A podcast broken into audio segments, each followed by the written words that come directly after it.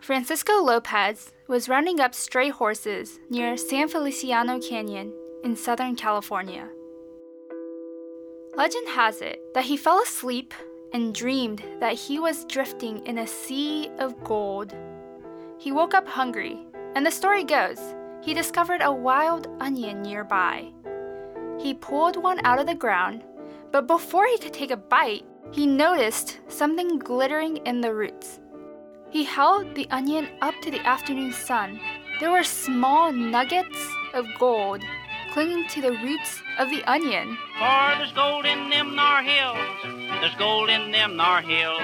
Six years later, John Sutter found gold at the base of the Sierra Nevada mountains and set off the California Gold Rush.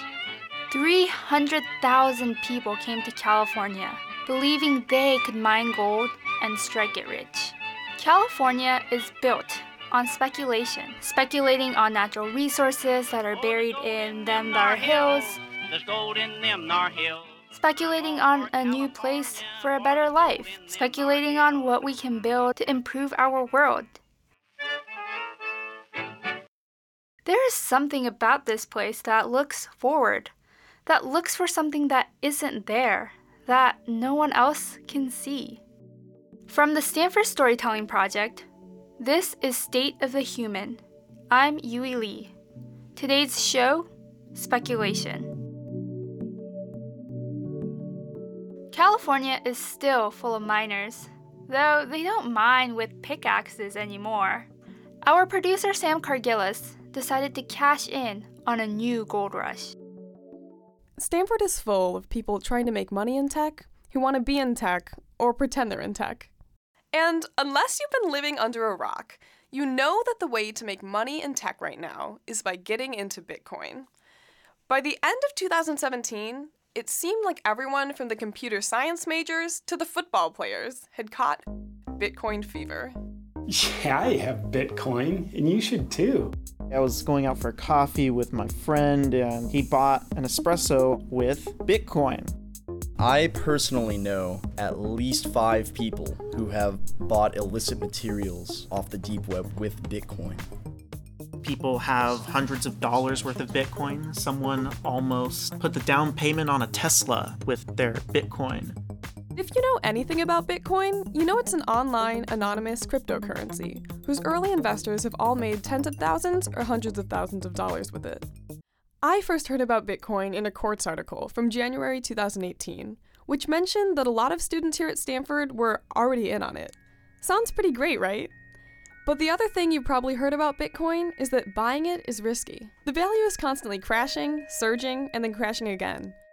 Just in the course of reporting this story, the value of one Bitcoin has been as high as $17,000 and as low as about 7,000.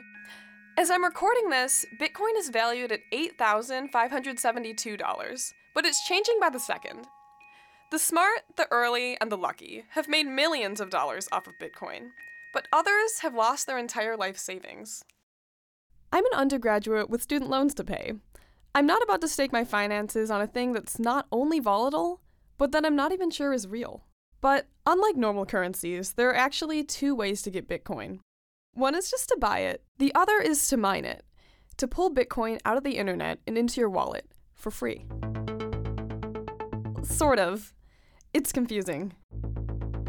If there's any place to learn how to mine Bitcoin, it's here at Stanford. There had to be someone here who could point me toward the entrance of the Bitcoin mines. Fortunately for me, I only had to walk as far as the psychology department basement.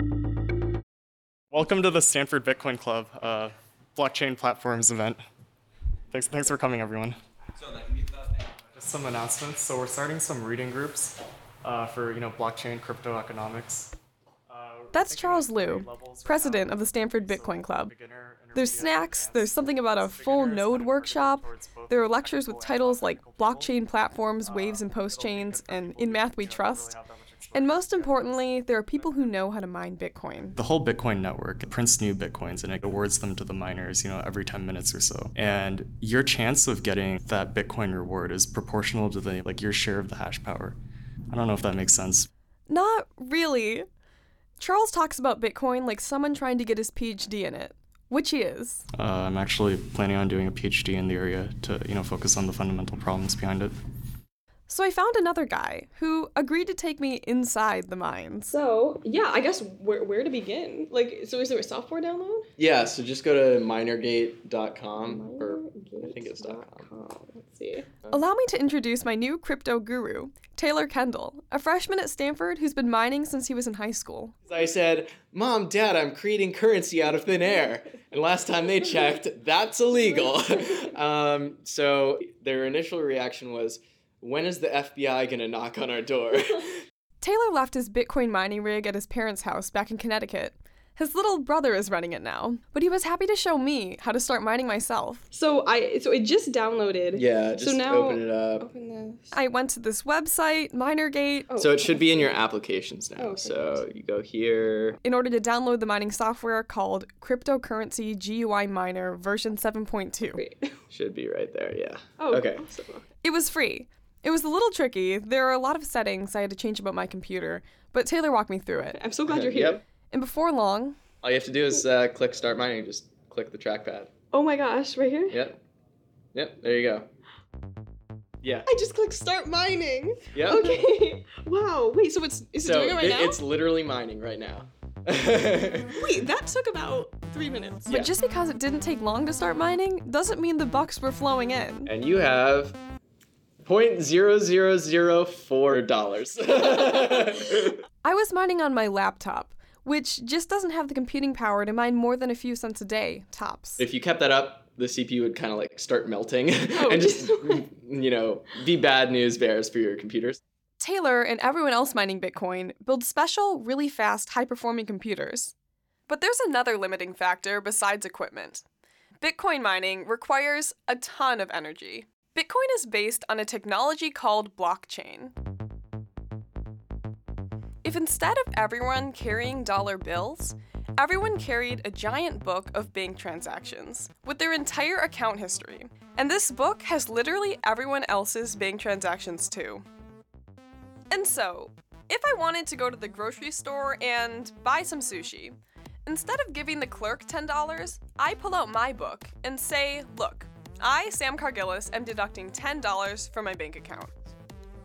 And then the clerk pulls out her book and goes to her Sam Cargillis page and deducts $10.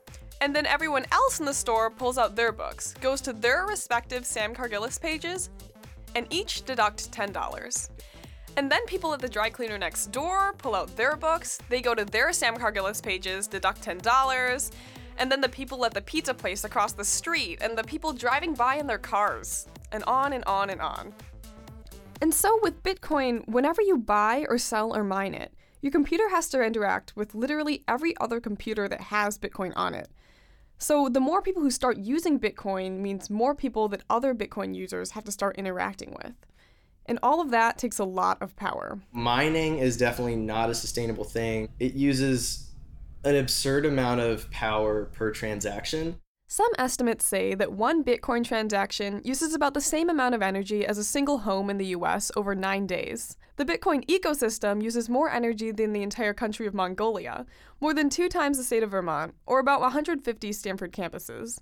Which seems low until you remember that Stanford has a particle accelerator. Anyone who's mining um, Bitcoin at Stanford right now um, is not very savvy. This is Jan Liphard, a professor of bioengineering at Stanford, one of three professors teaching classes on Bitcoin. And the amount of compute power you have to assemble to competitively mine Bitcoin and your uh, power consumption is so high that unless you live next to a Chinese um, nuclear power plant or a Chinese hydroelectric dam, um, you have no way of coming out ahead financially because the amount of uh, power you would consume would co- typically totally dwarfs any profit you can make um, from the actual mining. That is, of course, unless you steal your energy. You'd have to invest in dedicated computer hardware, which is not something like a laptop.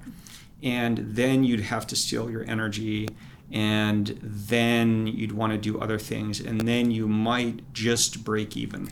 And I happen to know of one place where I can get unlimited energy without paying an electricity bill Stanford University. Cryptocurrency mining, Wednesday, January 24th, 2018. The recent surge in cryptocurrency, i.e., Bitcoin and Ethereum values, has fueled a sharp increase in incidents involving cryptocurrency mining at Stanford. Michael Duff, the university's chief information security officer, explained that cryptocurrency mining is most lucrative when computing costs are minimized, which unfortunately has led to compromised systems, misused university computing equipment, and personally owned mining devices using campus power. Quoting himself from the Stanford ID department website is Michael Duff. Hey, I'm Michael Duff, and I've been in the Chief Information Security Officer for a little over four years now. Duff tells me that the university's official policy is that Stanford resources must not be used for personal financial gain. Community members are prohibited from using university resources, including computing equipment, network services, and electricity, for cryptocurrency mining activities outside of faculty sanctioned research and coursework. But that doesn't mean that people aren't doing it. In one case, I know exactly how much they made, and I also know exactly how much computing resources they used. According to Duff, at least one student has been reported to Stanford's Office of Community Standards for high traffic Bitcoin mining. And that matter is still pending, so I won't comment in details, but what I will say is that the amount of resources that they used was far greater than the amount of Bitcoin they received. Yes, this is purely theoretical, but if someone was mining on campus, mm-hmm. how far could they take it without being detected? We will see the network traffic. We're most concerned where we see it actually um, using its substantial resources. Some clear lines that we, we talked about before, I think, are very important to reiterate. Mm-hmm. If someone is finding themselves tempted to use resources that are owned by Stanford, like a server, uh, research computing environments, then they've crossed the line. I to like believe these rumors, I would believe that like at least 100 rigs are up around campus. This is one student riding that line on campus. We'll call her Natalie. She's a Stanford freshman who's been mining here since her first or second month on campus. She uses a special Bitcoin mining computer, which she went halvesies on with another student. We bought the computer, we bought the monitor. I think the entire setup was like about 800, 900 bucks. Um, but we split between the two of us. So we anticipated earning, I think, like a, a hundred or so a month. So by that logic, in like a year, we would already break even. And then the market kind of crashed. Um, and about like two months in, um, that was a bit of a mess, but we still have it up and going. It's still generating revenue, just like at a slower pace. Half of it is fun and exciting, you know, like oh wow, I'm in this this like scene, you know, like it's like wow, it's exciting. But half of it is also like I genuinely want to be able to make something. Um, when I pay for my college education, I think that's a lot, and I have that on my mind a lot I really wanted to catch a sneak peek at this operation, which lives in her mining partner's dorm room, but he declined. When her partner found out that Natalie had talked to me, he advised her to cut off all communications. So the mission to see an actual mining rig didn't go very well. After this enthralling journey and a month of mining on my laptop, my MinerGate profile reports that I've made an unconfirmed balance, which sounds a lot like zero. So, it turns out Mining is only worth it if you're willing to invest in equipment, you're using free power, and you're willing to put your trust in a volatile market. And you're not afraid of getting kicked out of school. Also, the whole thing's a bit of a boys' club. Natalie was the only female miner I even heard about on campus, or anywhere. About 94% of Bitcoin's wealth is held by men. I'm officially dragging MinerGate out of my laptop. For me, I'm out. And into the trash you go.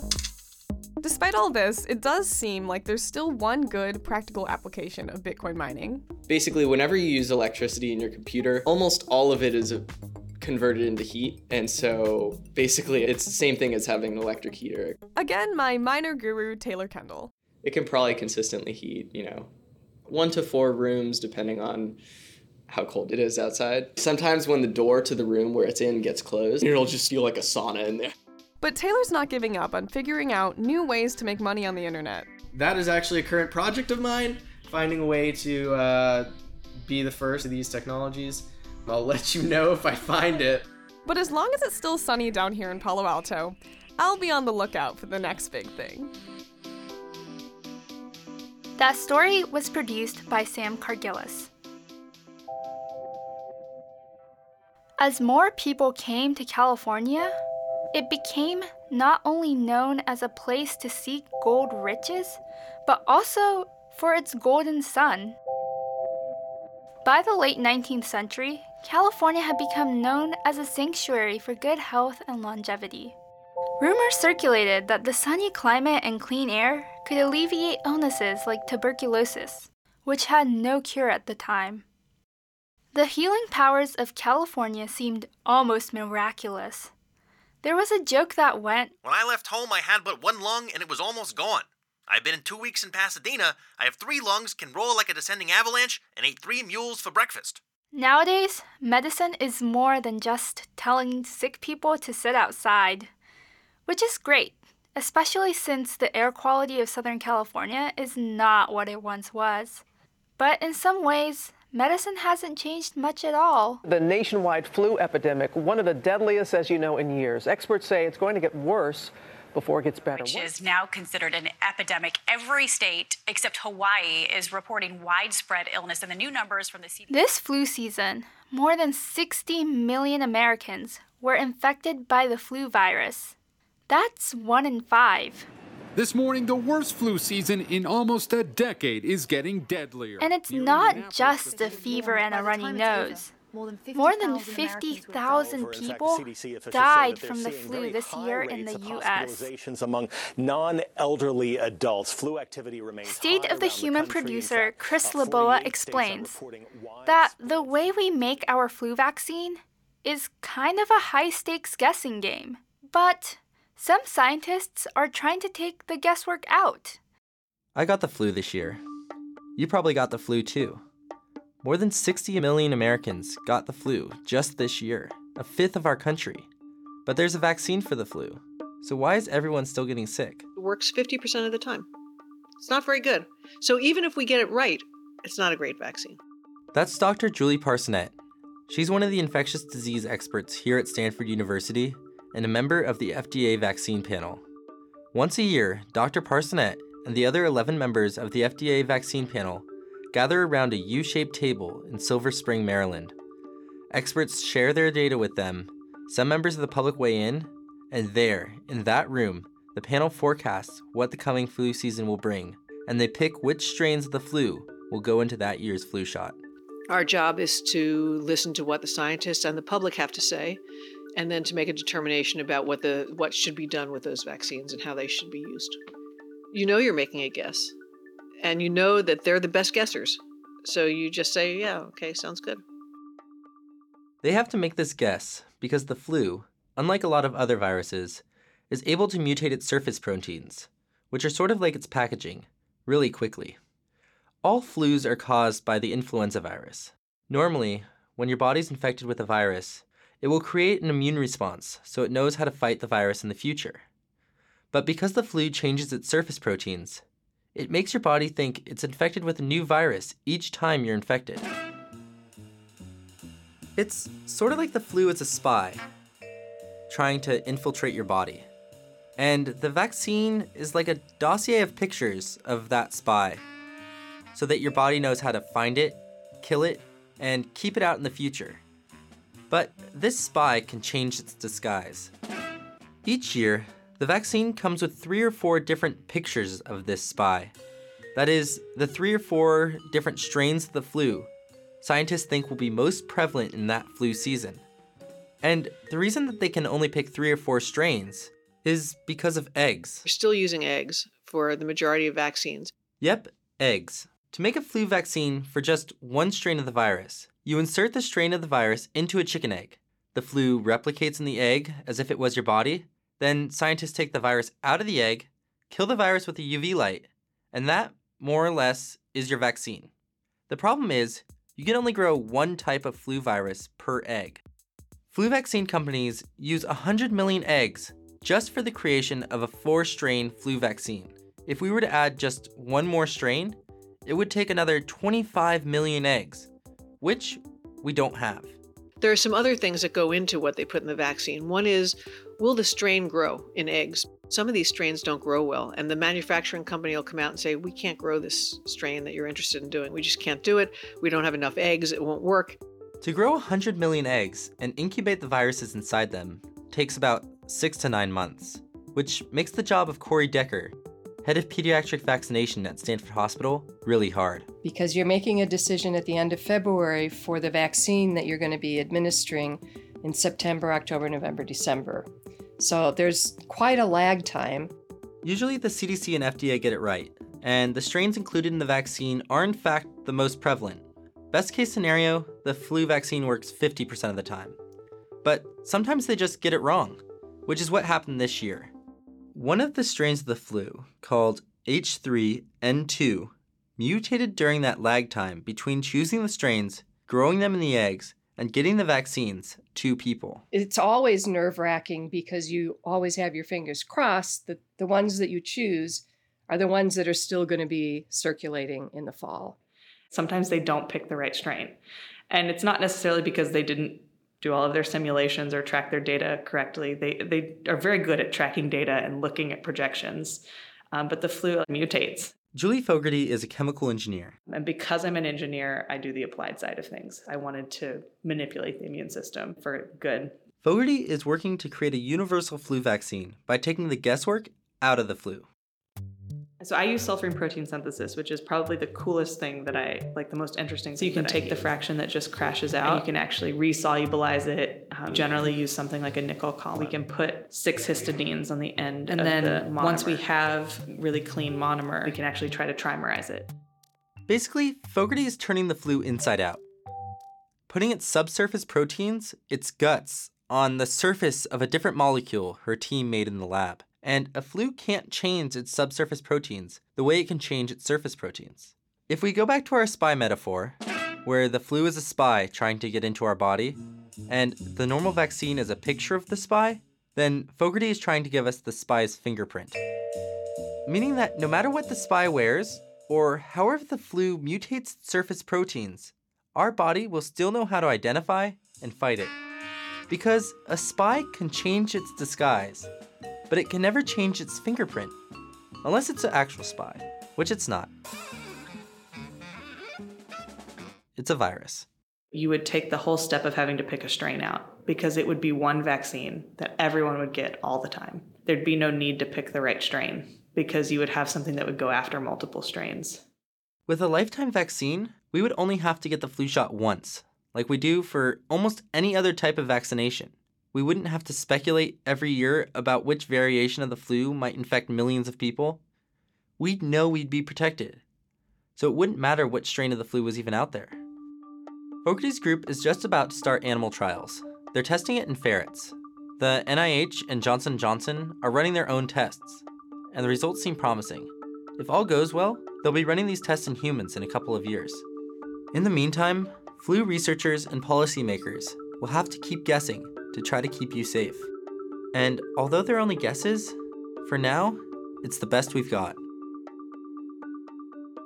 That story was produced by Chris Laboa. A lot of what speculation is, is about trying to figure out the things that might harm us and keep us safe from them. While doctors and epidemiologists are at work keeping our bodies safe from the inside, it's the city planners and architects and engineers who endeavor to keep our bodies safe from the outside. There was this dam that was built in Los Angeles in 1926, the St. Francis Dam. It was built to hold two years' worth of water for the city, which was a miracle for a place like LA, a metropolis rising up out of the desert. But the St. Francis Dam did not last for long. Just two years after it came online, the dam sprung a leak. Within hours, it completely failed. 12.4 billion gallons of water broke free, crushing homes, orchards, livestock, people. More than 400 people were killed. The city spent years trying to figure out what caused the St. Francis Dam to fail And only at the very end of their investigations did the experts realize that the dam had been built on top of a place that was historically prone to landslides. The surveyors and engineers hadn't taken into account the place's history, and therefore couldn't account for its future. The awful feeling of confusion and terror that comes with watching your town slip underwater is something that both producer Claudia Haymack and I experienced last year. We're both from Houston. My brothers and sisters described waters rising to street signs. I was also out of town when Hurricane Harvey struck. My dad swam to work at the hospital. We were shocked to see the devastation of Houston and hear the stories of our families. We wanted to know how well people could predict storms in the future and prepare for them. Can people make sure that another Harvey doesn't happen? Claudia has the story. When it happens, there will be wind whipping, the sea rising, a storm surge two times higher than the channel can bear. You can get to 30, 33 feet. The storm surge overtakes the Houston Ship Channel. Water spills into more than 200 nearby chemical plants, 10 to 15 feet of water coming in over those facilities. flooding into factories making petroleum, diesel gas. Diesel, gasoline, jet fuel, military grade jet fuel. The nation's economy is literally being washed away. I think it'd be the worst environmental disaster in United States history. The storm is a mortal threat for Houston's people, its wildlife, its ecosystem. What we're describing is a hurricane that could happen, but hasn't yet. It's a model of a storm created by a team of Houstonians, including Jim Blackburn. I'm Jim Blackburn. I'm an environmental lawyer and a professor in civil and environmental engineering at Rice, and I'm co director of the Speed Center. SPEED, that's S S P E E D, the Severe Storm Prediction, Education, and Evacuation from Disaster Center. SPEED got its start in 2007, the year before Hurricane Ike hit Houston. So I would say Hurricane Ike is really the impetus for the Speed Center developing as it has developed with its focus on hurricanes. Ike caused more than $37 billion in damages, spilled 500,000 gallons of crude oil, and killed eight people. Blackburn and his colleagues at Speed study weather events in Houston and build forecasting models for how they might affect the city. Blackburn's job is basically to predict what the next major storm to hit the greater Houston area will look like. He helps create models to imagine these disasters, to keep homes, cities, and industrial centers above water. We're doing computer modeling, so we can model most any storm and have adequate data to simulate. Blackburn and his team start by gathering lots of data from storms past. From there, Speed builds computer simulations of what those storms would be like if the variables were different.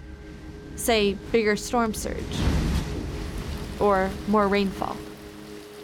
So, for instance, Speed built one model by starting with Hurricane Ike and then adding 15% wind speed to it to see how that storm might play out. They use these models to help figure out what recommendations they should make to the city of Houston for it to keep itself safe. But Hurricane Harvey, which hit Houston in 2017, was a game changer. A region of 6.8 million people sheltering in place as the flooding disaster The National unfolds. Weather Service already calling the storm unprecedented and beyond anything experienced. Tonight, there have been more than 4,000 high water rescues. The Texas governor now activating all 12,000 members of the National Guard.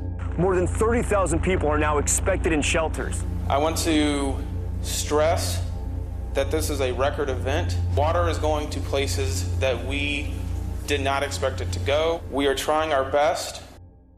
Jeff Lindner was the guy live on air all throughout Hurricane Harvey. Lindner is the chief meteorologist of the flood control district of Harris County, which includes Houston. A lot of people, and, and even including us meteorologists, um, didn't fully understand what three and four feet of rain was going to do because we've never been through it before. Anywhere. Anywhere in the nation, we've never been through this amount of rain. Lindner has seen a lot in his time as a meteorologist. but nothing like Harvey. And Harvey is certainly going to be a turning point. Um, for most of the residents here, it's it's going to be before Harvey and after Harvey, because virtually everybody was impacted or knows somebody who was impacted in some some way. After Harvey, Lindner became a beloved figure of Houston. A crowdfunding campaign was created to send Lindner on a vacation, and it raised $20,000. Lindner wound up donating the money to flood relief, sometimes just knocking on people's doors and giving them cash. Hi, how are you? I'm Jeff. So here's $500 to help with your recovery and everything. Oh my goodness, aren't you Oh. a sweet man? Unlike Jim Blackburn, who looks way into the future, Lindner's job is to deal with day to day, hour to hour predictions. When it comes to long term forecasting, though, Lindner just doesn't think it's all that useful. There's too much uncertainty. The climate modelers are saying, yeah, we're going to see a 10% increase in significant events. But what exactly does that mean?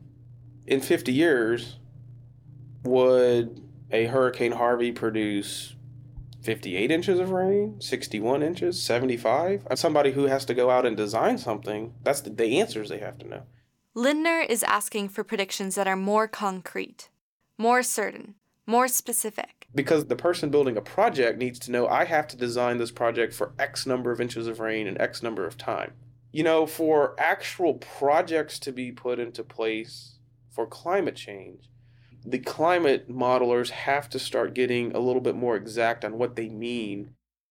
If you plan for really far out with less specificity, sure, you might build a thing that's useful someday. But it means spending a ton of money for something that might not even be needed for a long time.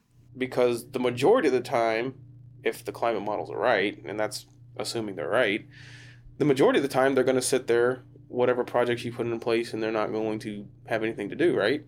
We don't know when we might need them, especially because so much of SSPEED's work is speculative. We're not going to have the luxury of absolute knowledge. Jim Blackburn again, with SSPEED. We're going to have to figure out how to make decisions in the absence of perfect information. And it's not just the absence of perfect information. Some people don't want him to use all the information that he does have. What is so difficult about dealing with this issue is one, we have denial of climate change at the federal level. We have it in Texas at the state level. We have it in, you know, even at the local government level throughout much of this region.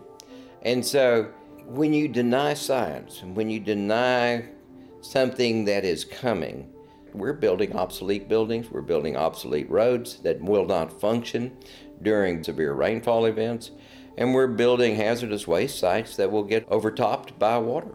Blackburn says that we shouldn't become paralyzed by uncertainty. And I think that's where we are deficient as engineers, as planners, frankly, as society, in figuring out how to act on imperfect information to make decisions because what we're doing today will last for 50, 100 years. And here is the key difference between Jim Blackburn and Jeff Lindner.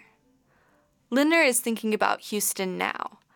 Blackburn is thinking about Houston over the next 1500 years, like into the year 3500. And the way to do that is with long term fixes. For example, something that SSPEED promotes are coastal barriers, giant structures along the coast meant to protect the city of Houston from a storm surge. One example of a coastal barrier is a plan called the Ike Dike, which could cost several billions of dollars, but would protect a huge part of Galveston Bay from storm surge for a really long time. Blackburn and his colleagues have worked on cheaper alternatives to protect the bay. Still, funding is an obstacle.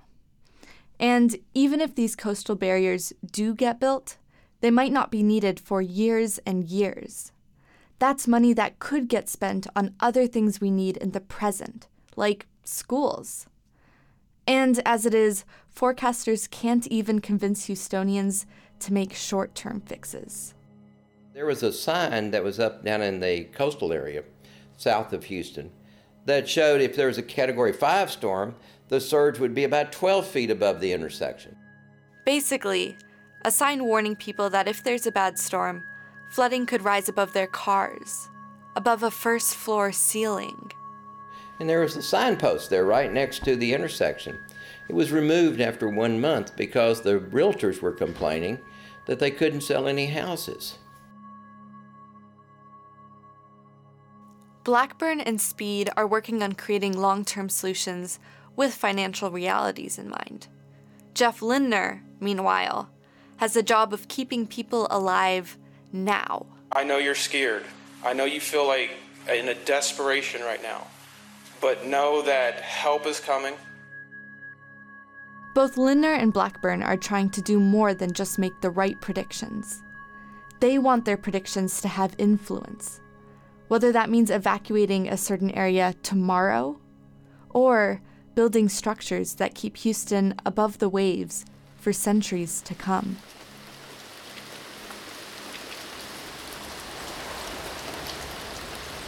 A storm is approaching Galveston Bay. Winds are raging. The storm surge is over 30 feet. The threat to Houston ranks in the billions of dollars. The lives of more than 6 million people are at stake. Will the storm hit next year? Or in 200 years? And if it's in 200 years, after all of us are gone, do we have the burden of protecting future Houstonians? Or should we just let them deal with it?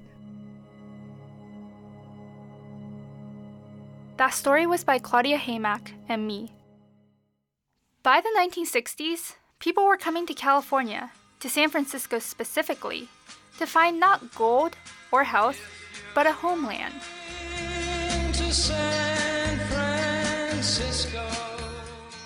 There were hippies in Haight Ashbury, Allen Ginsberg recited his poem Howl in Golden Gate Park, and on Castro Street, a young camera store owner sought public office. I wear two hats. One is I'm dedicated to this city and district, dedicated to it. But I also realize that symbolically that I am not just to gay people, but to many other people, I'm a symbol of hope. From his shop in the Castro, Harvey Milk ran a political campaign that would help spark the gay liberation movement. San Francisco had become a place from where LGBTQ people dreamed of a future where they could find acceptance anywhere. Five decades later, queer narratives are starting to emerge from some unlikely places.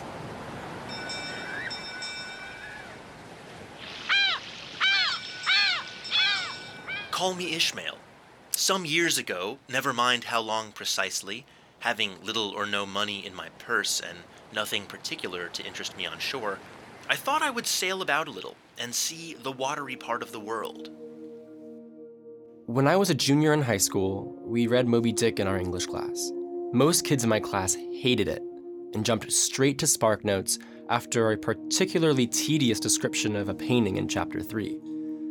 But me, I fell in love with the book. I loved Melville's superfluous style of writing, overflowing with long winded metaphors and biblical allusions. It was a queer sort of place, a gable ended old house, one side palsied, as it were. It stood on a sharp, bleak corner where that tempestuous wind Euroclydon kept up a worse howling than ever it did about poor Paul's tossed craft. I loved how complex and multifaceted the book was.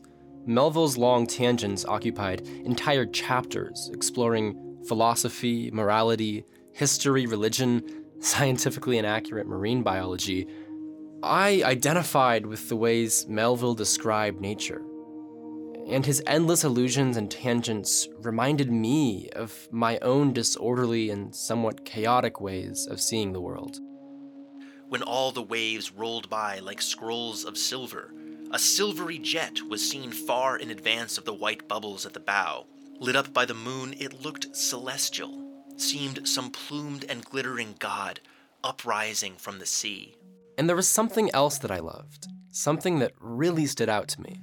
We had thus lain in bed, chatting and napping at short intervals, and Queequeg now and then affectionately throwing his brown tattooed legs over mine. Moby Dick was super gay. Thus, in our heart's honeymoon, lay I and Queequeg, a cozy, loving You had almost thought I had been his wife. He pressed his forehead against mine, clasping me round the waist, and said that henceforth we were married. At the time, I was just coming out. And as a queer teenager struggling to find my place in the world, it was powerful to read something gay, especially in my English class. I felt validated. I had something in common with Melville, one of the greatest American authors. I squeezed that sperm till I myself almost melted into it. I squeezed that sperm till a strange sort of insanity came over me, and I found myself unwittingly squeezing my co laborers' hands in it, mistaking their hands for the gentle globules. Okay, to be fair, my teacher said that sperm here referred to spermaceti, the part of the whale that was rendered into oil. But I had my own suspicions. And there's also the Queequeg Ishmael relationship, which seemed so homoerotic. When I brought this up in class, my teacher dismissed me immediately. No, Melville is just joking around with us. And besides, you can't speculate about an author's sexuality because we just don't know. We have to presume that Melville was straight.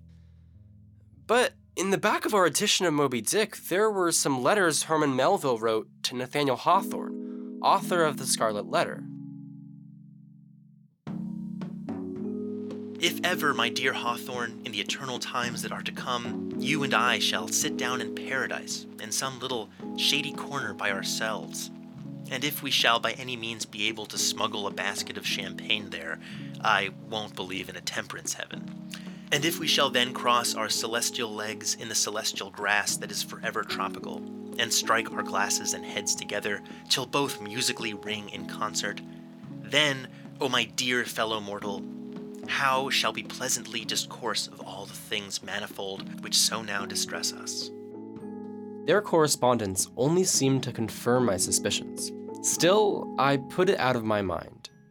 Until I read a book by this guy. I'm Mark Beauregard, and I wrote the novel The Whale, a Love Story about the relationship between Nathaniel Hawthorne and Herman Melville during the time Melville was writing Moby Dick. Okay, so I'm not crazy. Beauregard's book, The Whale, is a novel, a work of fiction, but it's all based on letters, journal entries, textual analysis. So my novel and the things that happen in it um, are, are based very closely and uh, I hope scrupulously on the history that as it actually happened. Um, the things that I've taken liberties with are my interpretations of their conversations and um, you know the, the emotions involved. And actually, I've even attempted to make those as true to life as possible by basing sentiments that they had and thoughts that they expressed on on their own writing. Beauregard attempts to fill the gaps in our collective knowledge of Melville and Hawthorne's relationship. In Beauregard's telling, it's a beautiful, complex, and bittersweet romance. Hawthorne and Melville met at a picnic in the Berkshires uh, in August of 1850, and they immediately hit it off. They were living in a community of writers, mainly from New York, who had summer homes in the Berkshires. They were introduced at a picnic that was initiated by some of their literary friends and they just had this kismet. They just had this electric meeting right away. Melville, Hawthorne, and about 10 other writers are hiking up nearby Monument Mountain. They get caught in a rainstorm, they find shelter beneath a rock. And during that time, uh, Hawthorne and Melville just got to talking. And we know that their meeting was electric because of what happened immediately afterwards. Hawthorne invited Melville to come spend a few days at his house with him, and this was almost unheard of. Hawthorne was a hermit, his friends saw him on outings, but hardly anyone had ever been to his house where he lived with his wife and kids. He extends an invitation to Melville anyway. The offer for, for Melville to come visit him was really uh, almost unique in Hawthorne's history, and uh, Melville took him up on it. From there, the two get to know each other. Melville goes into debt to buy a house in the Berkshires and moves his family there just to be near Hawthorne. Melville was in love with Hawthorne. I'm just going to say it plainly. Um, and uh, of course, it's he never comes out and says I'm in love with you, but um, all of his letters to Hawthorne are contain er- er- erotic sentiments. Whence come you, Hawthorne? By what right do you drink from my flagon of life? And when I put it to my lips, lo, they are yours and not mine. I feel that the Godhead is broken up like the bread at the supper, and that we are the pieces. Hence, this infinite fraternity of feeling. Your heart beats in my ribs and mine in yours, and both in God's.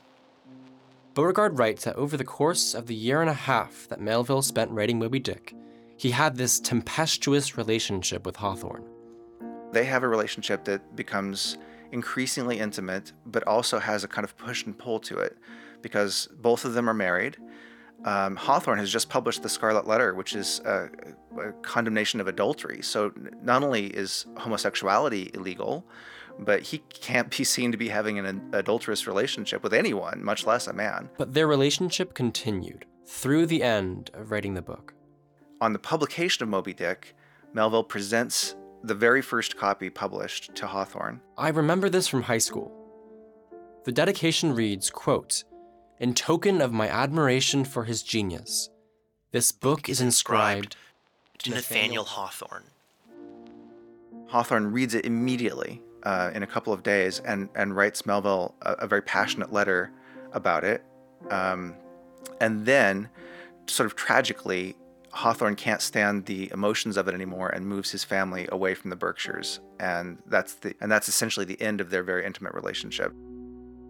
Reading this book brought me back to that moment in English class when I raised my hand. Beauregard is doing what my teacher told me I couldn't do. And he's exploring what so many scholars have been afraid to look into. I spoke with many Melville scholars when I was writing this book, and some of them don't like. There's sort of an evidentiary case that that um, they're unwilling to make because there's no there's no letter that says "I love you, dear Nathaniel Hawthorne." But Beauregard explains that we shouldn't let this stop us. If we only stuck to the things that we can verify factually, in terms of the relationship between Hawthorne and Melville, or any of their their relationships, I think we would miss almost everything. For Beauregard, asking questions and speculating is such an important part of understanding the past and those who lived it. There, there's no way of really understanding a, a person's life without speculating on it. You can't fully uncover anyone's heart and anyone's mind just through evidence. The relationship between Hawthorne and Melville is a great American love story. You can understand Moby Dick as a passionate declaration under the influence of Hawthorne to Hawthorne. Yeah, Moby Dick is a great example because that is such a queer text. I mean, it's literally about a sperm whale named Dick. This is Kyla Schuler, a professor of women's and gender studies at Rutgers University.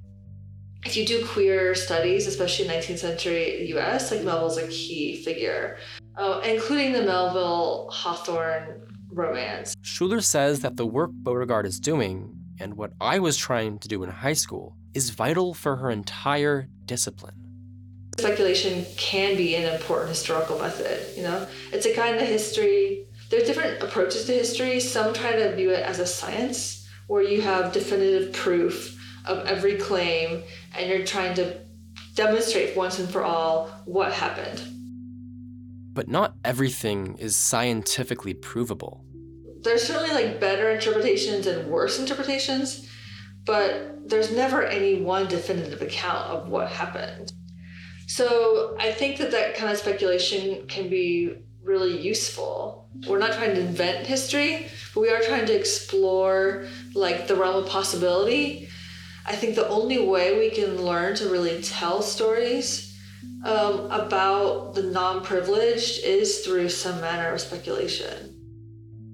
Maybe this isn't just about playing detective on the sexuality of dead writers or other historical figures.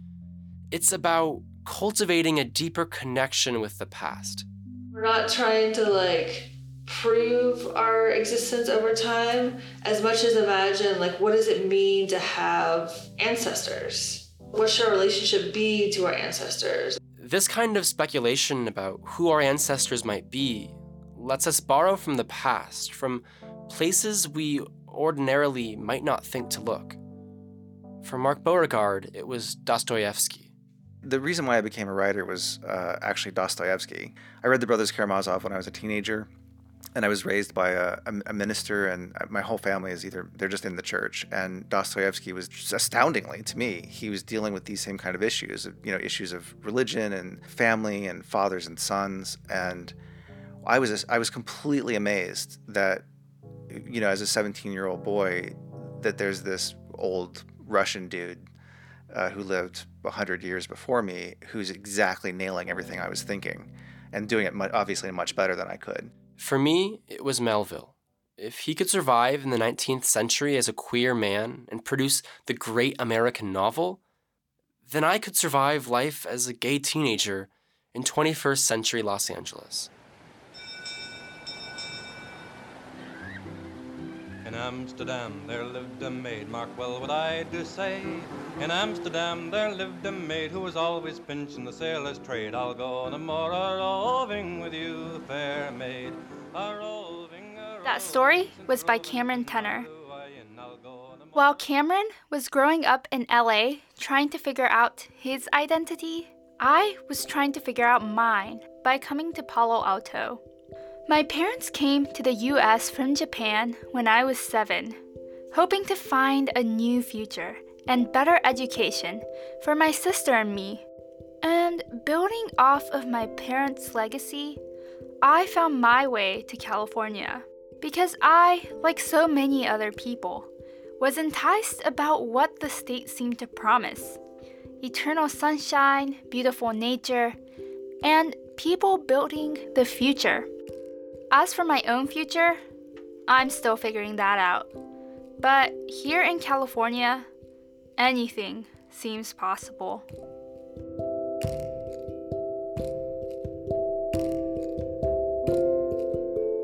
This episode of State of the Human was produced by Sam Cargillis, Chris Laboa, Claudia Haymack, Cameron Tenner, Noel Chow, Risa Cromer, Sam Greenspan, and me, Yui Lee.